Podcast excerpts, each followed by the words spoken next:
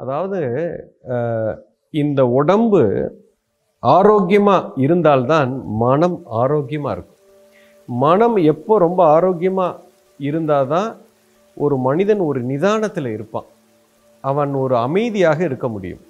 So இதுக்கு எல்லாமே மூல காரணம் வந்து உடம்புல இருக்கக்கூடிய உயிர் சக்தி பிராணசக்தி உயிர்னு சொல்லுவோம். எலக்ட்ரிசிட்டி இல்லை கரண்ட்டுன்னு சொல்லுவோம். கரண்ட் இல்லைன்னா ஒன்றும் கிடையாது. இப்போ உங்கள் பாடியில் எனர்ஜி இருந்தால் தான் நீங்கள் எந்த வேலையும் செய்ய முடியும். படிப்பு குறிப்பாக படிப்புக்கு ரொம்ப சக்தி தேவை. ஏன்னா இது விழிப்புணர்வாக செய்ய வேண்டிய வேலை. கான்சன்ட்ரேஷன் இல்லை நிறைய பேர் என்ன சொல்லுவாங்கன்னா கான்சென்ட்ரேட் பண்ணி படி கான்சென்ட்ரேட் பண்ணி படி அப்படிம்பாங்க. இந்த கான்சென்ட்ரேட் பண்ணிலாம் படிக்கக்கூடாதுங்க. நீங்கள் இந்த குழந்தைங்களுக்காக சொல்கிறேன் இந்த கான்சென்ட்ரேட் பண்ணி புக்கை வச்சு வச்சு இப்படி படிச்சீங்கன்னா மண்டைக்குள்ளே டென்ஷன் தான் வரும் மண்டைக்குள்ளே எதுவுமே ஏறாது. இப்போ நான் ஒரு கதை புக்கை கொடுக்குறேன். இல்லை ஒரு கேமை கொடுக்குறேன் இல்லை ஒரு காமிக்ஸு ஒரு உங்களுக்கு குழந்தைங்களுக்கு பிடிச்ச ஏதோ ஒரு காமிக்ஸோ நாவலோ கொடுக்குறேன். அதை என்ன கான்சன்ட்ரேட் பண்ணியா படிக்கிறாங்க? அவங்க பாட்டுக்கு ஜாலியாக படிக்கிறாங்க. இப்போ அந்த காமிக்ஸில் இருக்கிற அதை அப்படியே ரீப்ரொடியூஸ் பண்ணுறது ரொம்ப ஈஸி அப்போ ஒரு குழந்தை ஒரு விஷயத்தை கிரகிச்சுக்கணும்னா முதல்ல அந்த குழந்தை வந்து நல்ல சக்தியாக இருக்கணும் யதார்த்தமாக இருக்கணும் நிதானமாக இருக்கணும் ரிலாக்ஸ்டாக இருக்கணும். எப்போ இந்த நீருக்கு நன்றி உணர்வை வெளிப்படுத்தும் போது என்ன நடக்குதுன்னா அதுக்குள்ளே பிராணசக்தி ஓங்கி நிற்குது அதோட மாலிகுலர் ஸ்ட்ரக்சர்லாம் மாறிடுது. உடம்புல அப்படி ஒரு சக்தி உண்டாகும். நன்றி சொன்ன உடனே உடம்புக்குள்ள சக்தி வந்த உடனே விழிப்புத்தன்மை ரொம்ப அதிகமாகும்.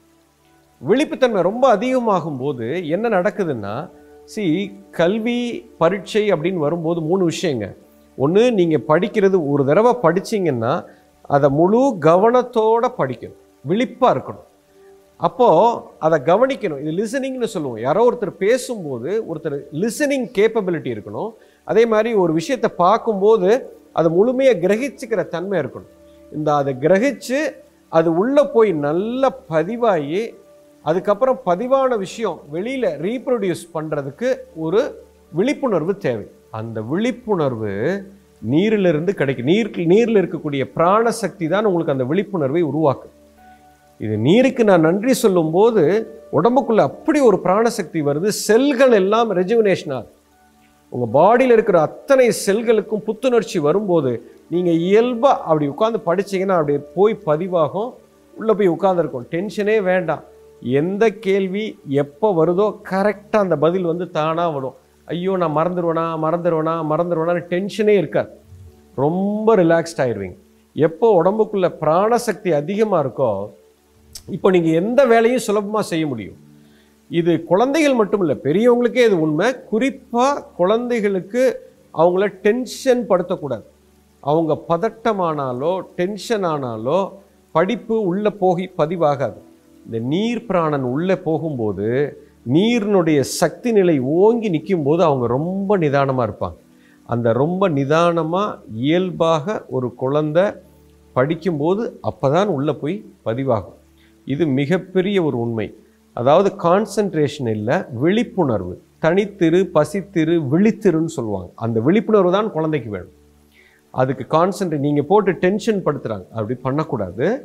அதை நீருக்கு நன்றி சொல்லும்போது ஆட்டோமேட்டிக்காக இங்கே அமைதியாயிரும். உள்ளுக்குள்ளே பிராணசக்தி ஓங்கி நிற்கும் விழிப்புணர்வு இருக்கும். அமைதி இருக்கணும் நிதானம் இருக்கணும் யதார்த்தம் இருக்கணும் விழிப்பாக இருக்கணும். இதெல்லாம் தான் ஒரு படிப்புக்கு ரொம்ப தேவை. கான்சன்ட்ரேஷன் இருக்கக்கூடாது டென்ஷன் இருக்கக்கூடாது பயம் இருக்கக்கூடாது மிரட்சி இருக்கக்கூடாது. பரீட்சையை பார்த்து பயப்படக்கூடாது. இது எல்லாமே நீர் பிராணன் உள்ள ஓங்கி இருக்கும்போது இருக்காது. எப்போ ஒரு குழந்தை நிதானமாக இயல்பாக இருக்குதோ சூப்பராக உள்ள போகும். அதற்காகத்தான் நன்றி சொல்லி எஸ்